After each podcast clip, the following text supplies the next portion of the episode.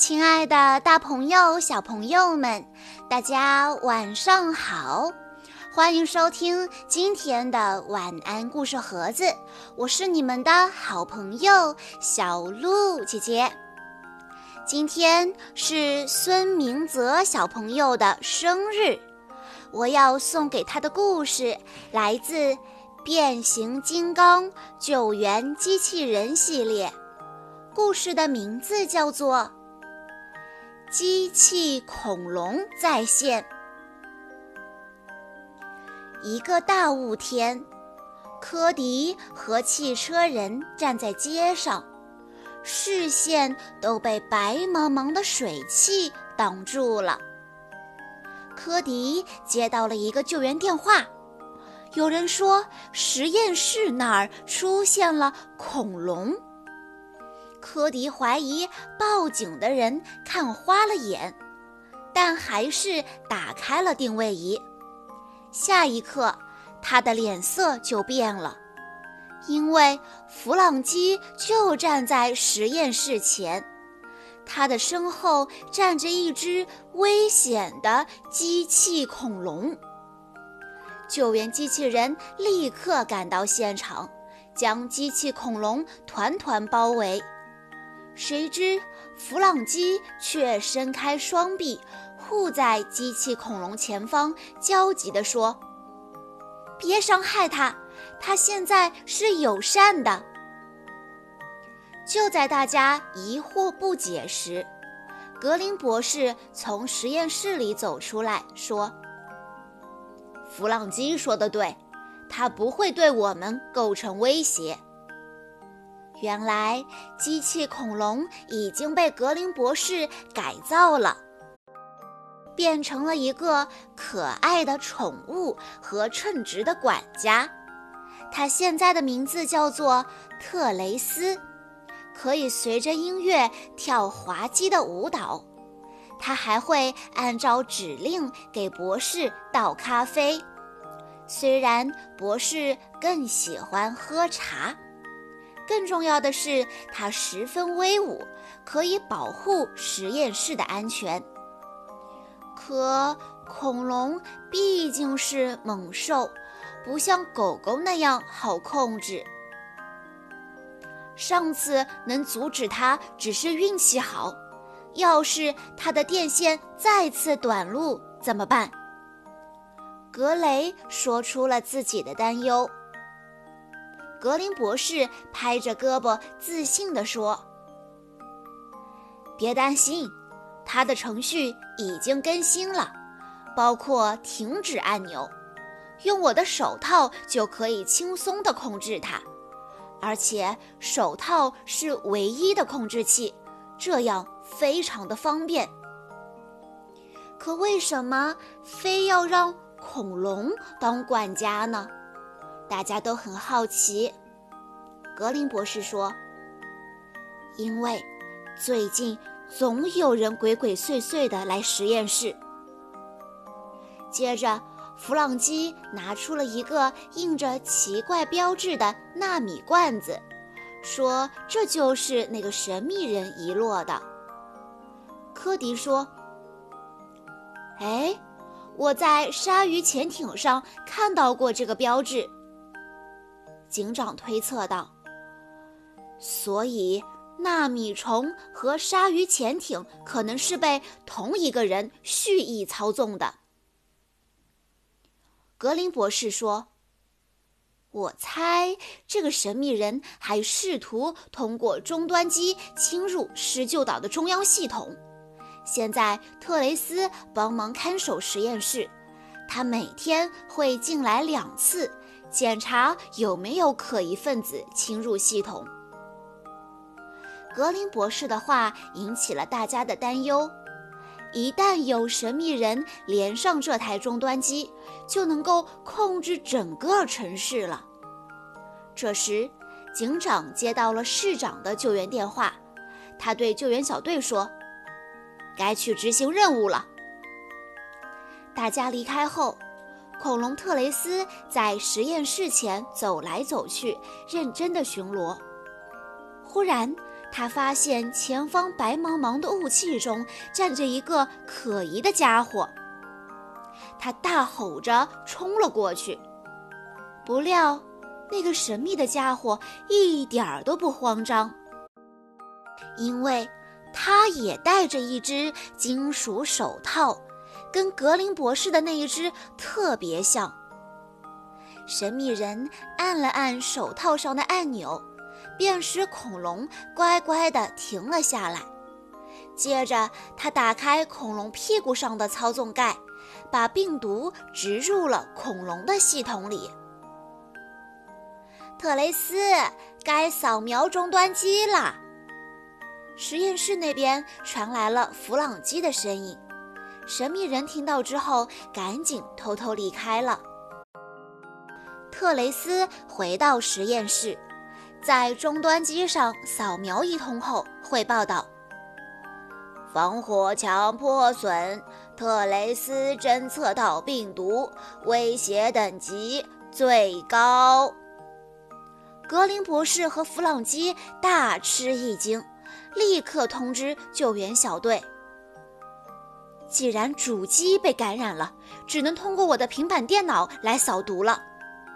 格林博士一边启动扫描程序，一边查找病毒的来源。特雷斯十一分钟之前刚刚扫描过，而病毒感染的时间是十分钟前，也就是说，入侵者通过特雷斯翻过防火墙，植入了病毒。聪明的格林博士很快就找到了答案，可他光顾着思考。却没有注意到一旁的特雷斯正张着大嘴，准备朝主人发动攻击。更糟糕的是，恐龙现在已经不受手套的控制了。救援小队这边也忙得团团转，全息信号灯遇到了故障，胡乱指路，油罐车差点儿撞上了行人。报纸贩卖机追着一个小孩儿，朝他不停地丢报纸。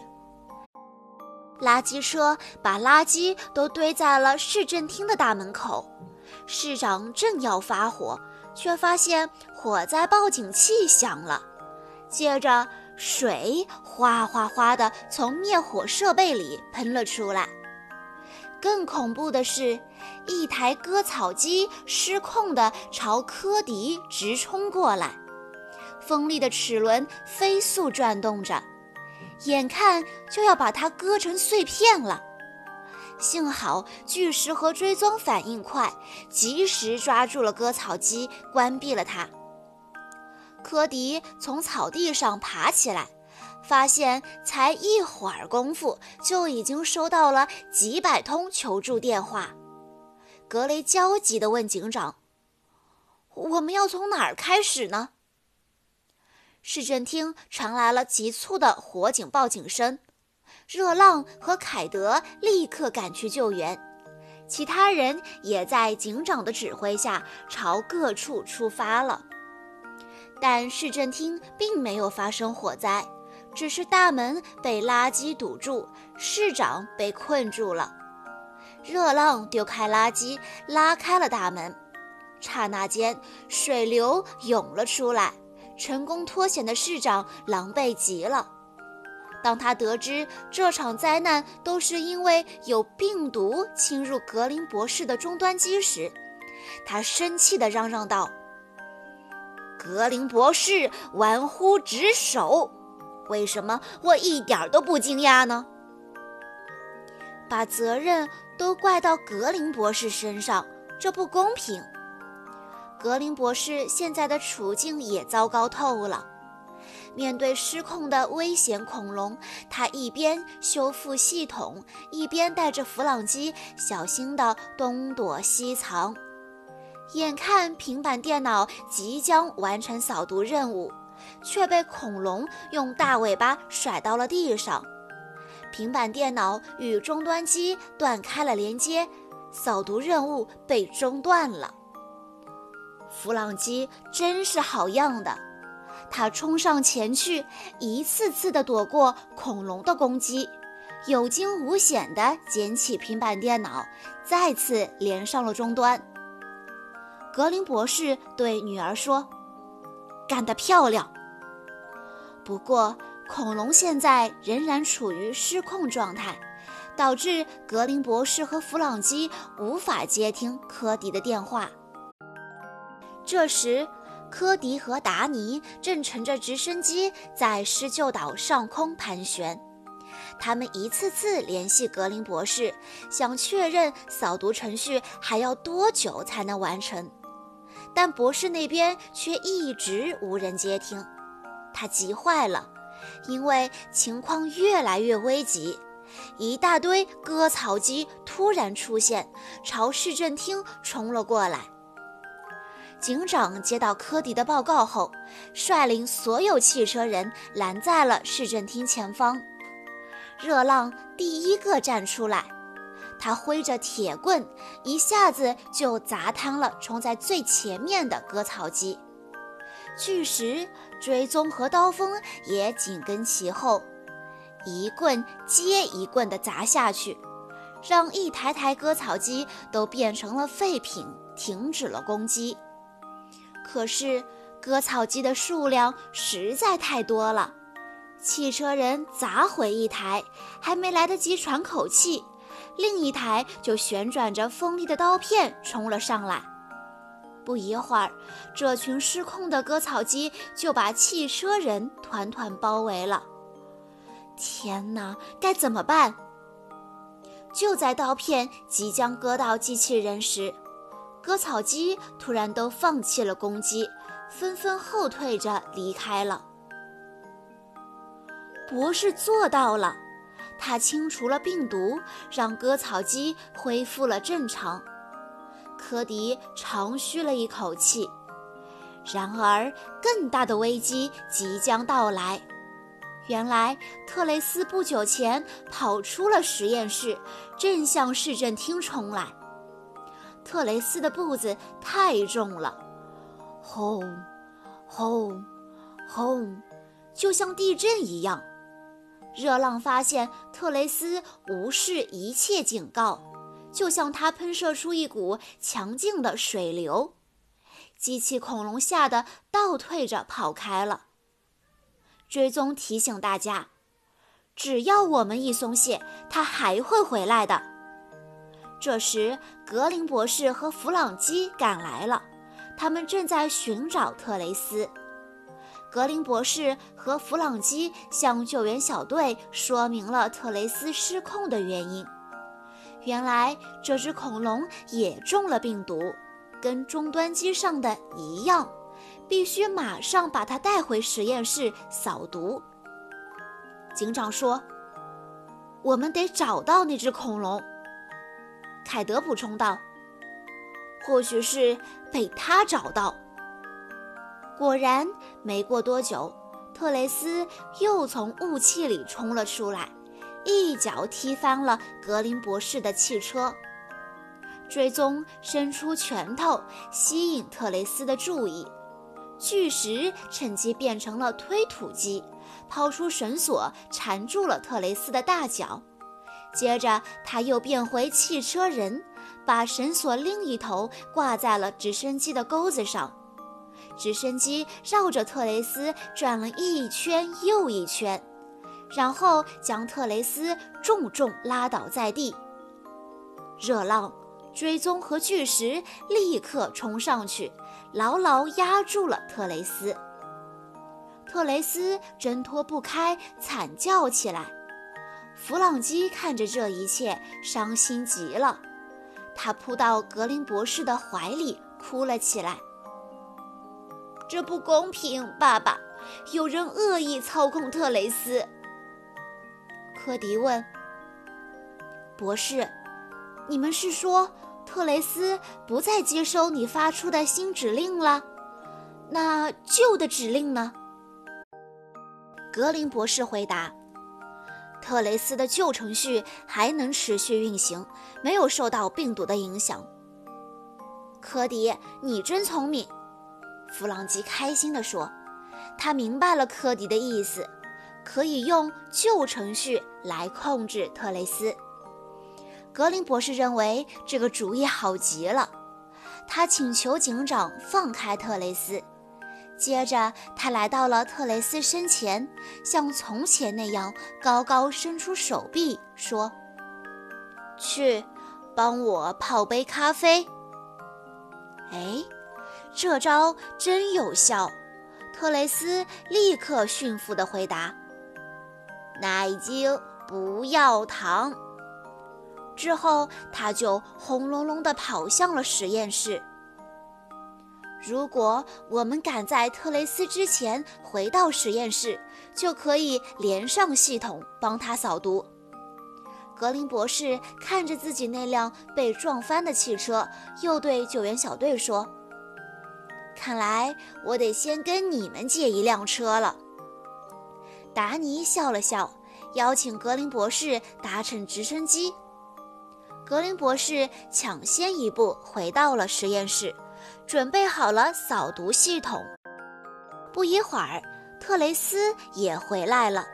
他开始像以前一样泡咖啡。谢谢，格林博士接过特雷斯递过来的咖啡，转身把扫毒系统输送到了特雷斯身上。程序很快启动，并顺利地完成了任务。刚刚还凶巴巴的特雷斯。转眼间变回了温顺的恐龙管家，格林博士的控制手套也恢复了正常。恐龙危机解除，白茫茫的大雾也散开了。救援小队看着一团糟的街道，头疼不已。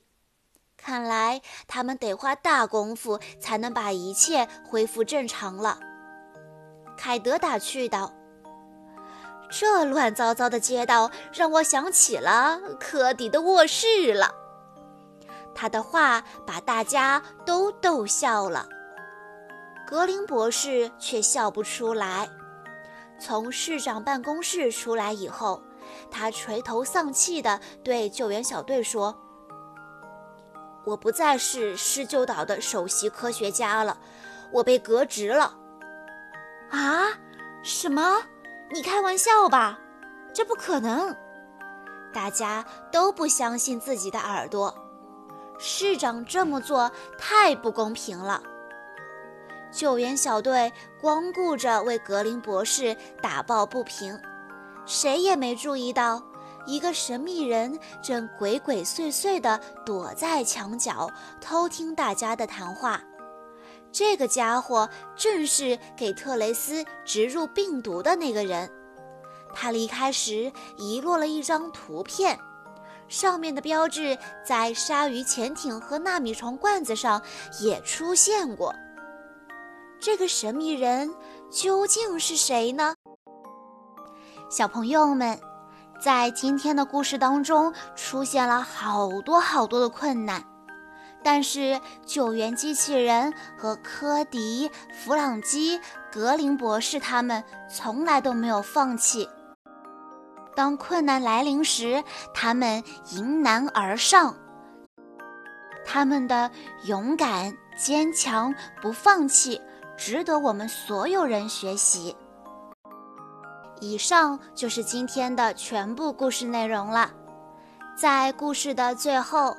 孙明泽小朋友的爸爸妈妈想对他说：“亲爱的团团，今天是你六岁的生日，爸爸妈妈祝你生日快乐，天天健康开心。